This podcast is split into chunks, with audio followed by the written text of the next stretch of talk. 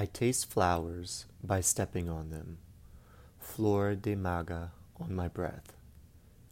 I speak hurricane and palm frond, take in laundry to scrub and hang like ghosts on a line. Men and women walking, bodiless, through the tropical night. On the day a needle enters my palm, sharp in the folds of laundry, emerald beaked birds cry Borakia, Borakia, Quien, Quien, Quien. Every morning at the clinic, X rays track the broken needle tip as it rivers upstream, quicksilver bright against my bones.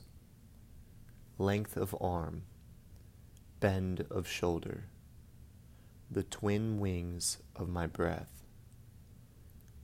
While I wait for death, Birds sing their questions to me, and I embroider red buds on the rumors my daughter will wear.